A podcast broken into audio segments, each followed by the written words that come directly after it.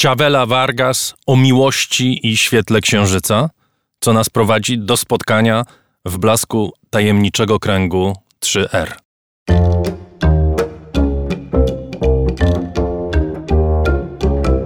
Rożek Urosiaka w raporcie.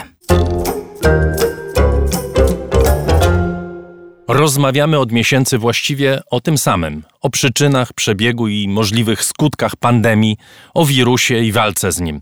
Słusznie, bo to najważniejszy teraz temat medyczny, naukowy, społeczny, ale warto, żebyśmy nie przegapili ważnych rzeczy w nauce, które toczą się obok tej głównej debaty, i dziś jeden z takich tematów poruszymy. Chiny wystrzeliły statek kosmiczny o nazwie Chang 5, którego misją jest wylądowanie na Księżycu i zebranie spod jego powierzchni skał do analizy geologicznej. Misja ma się zakończyć w połowie grudnia. Jeśli się uda, Chiny będą pierwszym od 40 lat państwem, które dokonały tego typu przedsięwzięcia. Jest z nami jak zwykle dr Tomasz Rożek, autor kanału Nauka to Lubię. Witam cię Tomku. Dzień dobry, witaj. Kilka dni temu, gdy planowaliśmy naszą rozmowę, ja intuicyjnie, a ty, bo się znasz, obaj w każdym razie nie mieliśmy wątpliwości, że to jest najważniejszy temat naukowy tych dni, a może nawet tygodni. Powiedz dlaczego. Wiesz co, ja napisałem takiego tweeta, że, y, którego zacząłem od słów dużo się dzieje, więc być może umknęło. Y, takie rzeczy w moim przekonaniu nie powinny umykać, bo one jak dla mnie, być może po latach powiem, y, że przesadziłem, ale na dzisiaj, jak patrzę na rozwój niektórych dziedzin, albo na kierunek rozwoju, kierunek, w którym idą konkretne państwa, to, to nigdy, to rzadko jest jak rewolucja. E, czasami widzimy, że jest to konsekwencja poprzednich i za chwilę nastąpią następne kroki, ale są takie kroki ważniejsze niż inne. I moim zdaniem, nie, i tu mówię nie tylko o ym, projekcie chińskim, ale w ogóle państwo, które jest w stanie wylądować na obcym globie, pobrać tam próbki i wrócić z nimi na Ziemię, to jest państwo, które naprawdę dużo może. Na razie mówimy tylko o kosmosie. Powiedz, jak Chiny do tego doszły? No więc doszły do tego rekordowo szybko. Mm, jak szybko, to pokazuje, to podam inną datę. Mm, lądowanie Chińczyków na Księżycu nie nastąpiło 20 lat temu i przez tych 20 lat oni różne rzeczy próbowali i w końcu doszli do momentu, w którym są w stanie z tego księżyca się oderwać, czyli w sposób totalnie skontrolowany także na nim wylądować. Często lądowanie raczej nie przypomina e, delikatnego siadania na obcym globie, tylko e, jakbyśmy to oglądali z zewnątrz, to raczej przypomina kraksę. I cała sztuka to jest wybudować takie urządzenie lądujące, które w czasie tej kraksy się nie rozpadnie. E, więc e, w tym przypadku tak nie może być. To musi być bardzo precyzyjne lądowanie w konkretnym miejscu, po to, żeby jakieś urządzenie pobrało i wystartowało z powrotem. Chińczykom zajęło to niecałe dwa lata ponieważ w styczniu 2019 roku tam lądowali. Innym zajmowało to dużo, dużo więcej. Powiedz, jak ta operacja będzie przebiegała, jak te skały zostaną wydobyte? Zaraz Cię spytam po co, ale najpierw jak w ogóle y, Chińczycy przeprowadzą całą tą operację? To nie jest jakieś większe zaskoczenie, bo mm, w przeciwieństwie do na przykład projektów realizowanych przez Związek Radziecki. E, gdybym miał powiedzieć, do którego z dwóch programów wtedy kosmicznych istniejących, czyli do amerykańskiego albo do radzieckiego, e, w tej warstwie komunikacyjnej ten program chiński jest podobny, to bym powiedział, że do amerykańskiego. E, tutaj nie jest tajemnicą, w którym miejscu sonda, w zasadzie lądownik, usiądzie. Usiądzie w miejscu dużo nowszym geologicznie niż te miejsca, w których siadały e, amerykańskie Apollo i e, radzieckie Łuny pobierze więcej. Radziecka Łuna to był ostatni, Łuna 24 dokładnie, to był ostatni statek, który cokolwiek przywiózł z Księżyca. E, i przywiózł 170 gramów. Chińczycy przywiozą około 2 kg. To też jest zasadnicza różnica. Mm, całość będzie przebiegała dosyć szybko. To nie tak, że on, oni tam wylądują, e, chwilkę mm, pojeżdżą, chwilkę się porozglądają, e, a po dwóch tygodniach cokolwiek ma wracać. E, wszystko ma się dziać mniej więcej tak, jak gdybyśmy wyskoczyli do osiedlowego sklepu. Po prostu lecimy tam, lądujemy, pyk, pobieramy i wracamy. E, mówimy o sytuacji, w której start rakiety nastąpił, o ile dobrze pamiętam, we wtorek, czyli kilka dni temu, a za dwa tygodnie ma być po wszystkim. Jeżeli wszystko się dobrze powiedzie, jeżeli nie dojdzie do żadnej awarii, w połowie grudnia na Ziemi mają być już próbki. I to nie znowu kilkanaście, kilkadziesiąt gramów tylko dwa kilo, no to to już jest spora siatka. Dobrze, po co Chińczykom są te skały? Czego się na ich podstawie dowiedzą Chińczycy, a przy okazji cała ludzkość? Powiedziałbym, że to są trzy troszeczkę niezależne warstwy.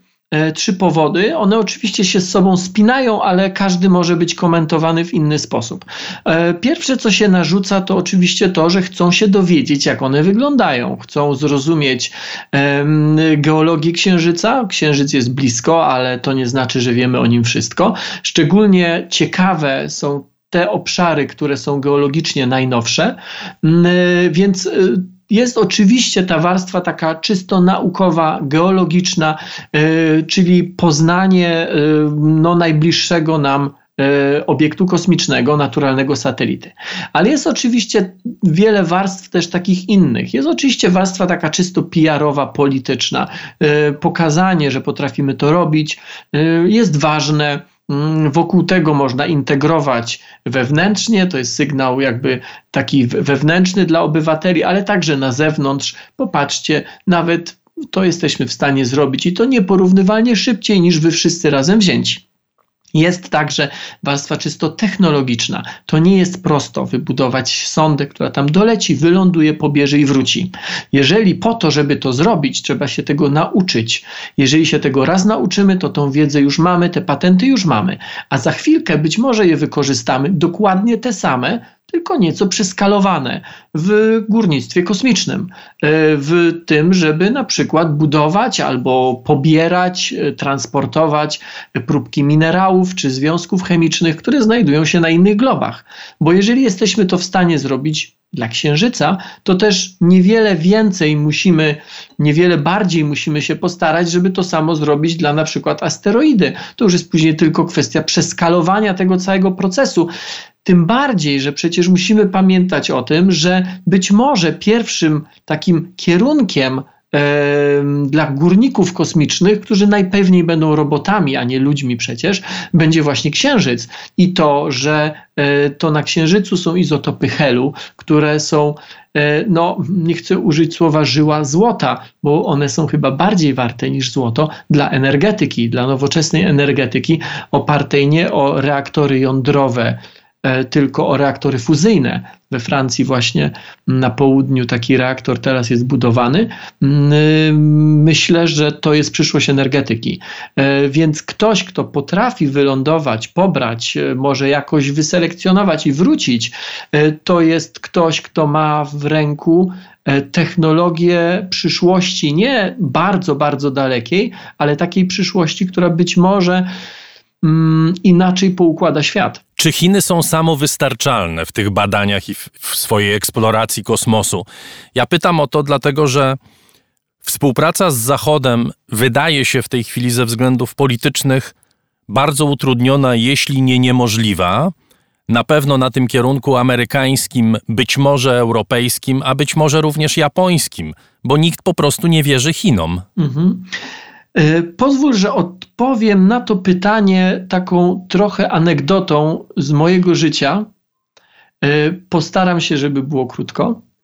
E, robiłem doktorat w Niemczech, w bardzo dużym ośrodku fizyki jądrowej i fizyki cząstek elementarnych. I tam chyba po, po roku mojego pobytu do mojej grupy naukowej dołączył student z Chin, który no także przyjechał tam po to, żeby zrobić doktorat. I wszyscy, no mniej więcej jego rówieśnicy, czuli za, no, jakoś za oczywiste to, żeby y, tego przybysza z świata niedemokratycznego jakoś się nim zaopiekować i jakoś mu zapewnić najlepszy możliwy pobyt na miejscu w świecie tym demokratycznym, cywilizowanym świecie Zachodu, jaki się tylko dało.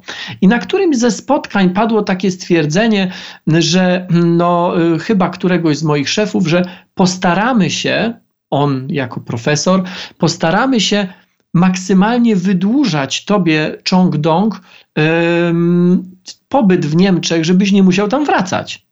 A on na to mówi, ale po co?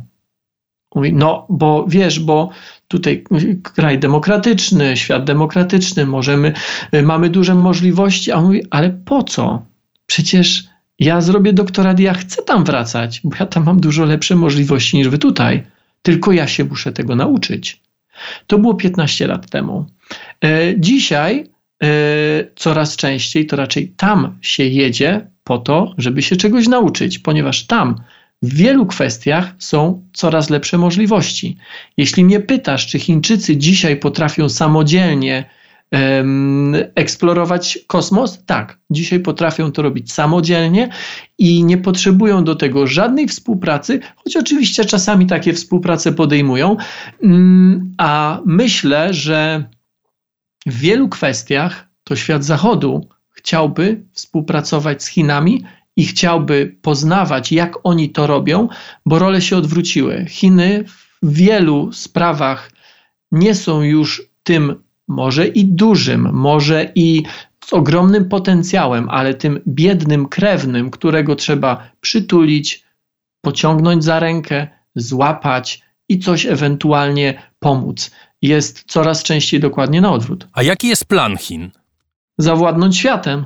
To jasne tylko i wyłącznie tym światem, e, który znamy e, z tak zwanej własnej autopsji, czy również wszechświatem? To znaczy, czy Chiny zamierzają na przykład wysłać człowieka na Księżyc, wrócić do tego, co zostało zarzucone w 70 latach? Chcą to zrobić i to zrobią. Ja nie wiem, być może to zrobią wcześniej niż inni, a może nie, trudno powiedzieć. Nie wiem, czy są na tym etapie już. Natomiast to, że chcą wybudować e, stację kosmiczną, to, że chcą wybudować stację mm, e, na powierzchni Księżyca, to o tym mówią i kierunek, w którym idą, e, no, wskazuje na to, że nie żartują. Więc jeżeli pytasz, co chcą Chiny, kim chcą być. E, przypomina mi się taka książka, którą e, kilka lat temu, o ile dobrze pamiętam, wydał znak. To był taki e, no, gruba książka o historii Chin. Ja ją przeczytałem chyba z trzy razy i mm, z tej książki wynika jedno. Świat, w którym to nie Chiny są supermocarstwem, to jest świat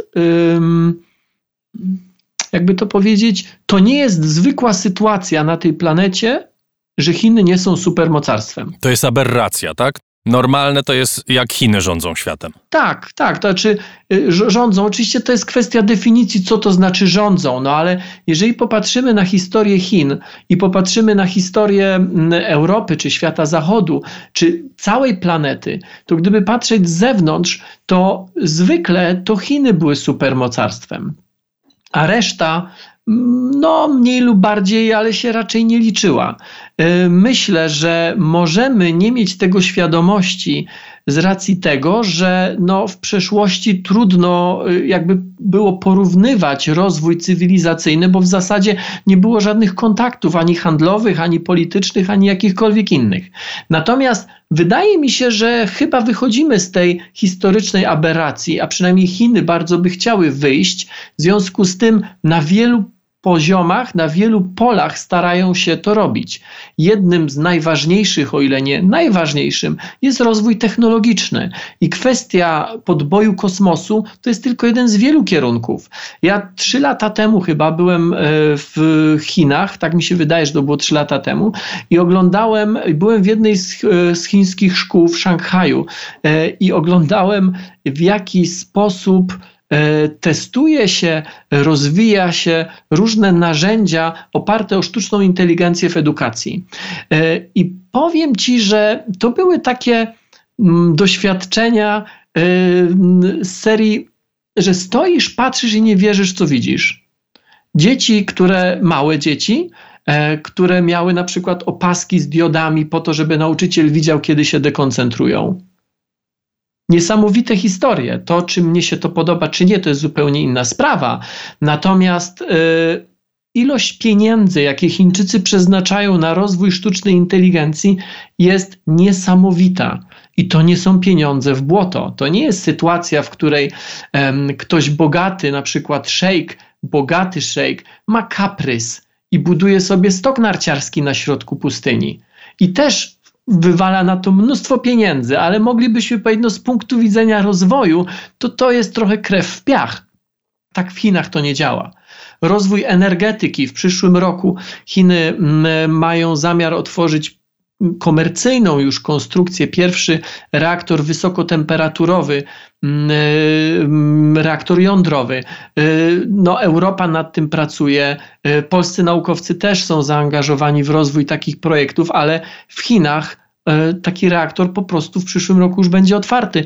Jakąkolwiek dziedzinę technologii wezmę pod uwagę, to Chińczycy albo są na samym przedzie, albo mocno gonią tych, którzy, którzy są liderami. Mówisz, stoisz albo siedzisz, patrzysz i nie wierzysz w to, co widzisz. Ja to mam, jak oglądam Diego Maradona, ale to było zupełnie nie na temat.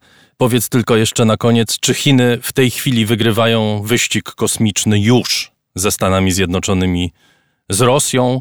Czy Rosja dalej się liczy w ogóle w tym wyścigu? Bo być może akurat w tej dziedzinie tak, w każdym razie, czy Chiny już możemy powiedzieć, że one już wyprzedzają te dwie potęgi? Nie wiem, jak odpowiedzieć na to pytanie, ponieważ odpowiedź zależy od kryteriów.